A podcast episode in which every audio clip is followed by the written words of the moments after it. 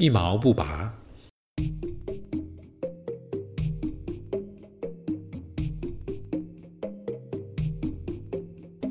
一猴子见灵王，求转人身。王曰：“既欲做人，须将毛尽拔去，即换夜叉拔之。方拔一根，猴不胜痛叫。”王笑曰：“看你一毛不拔，如何做人？”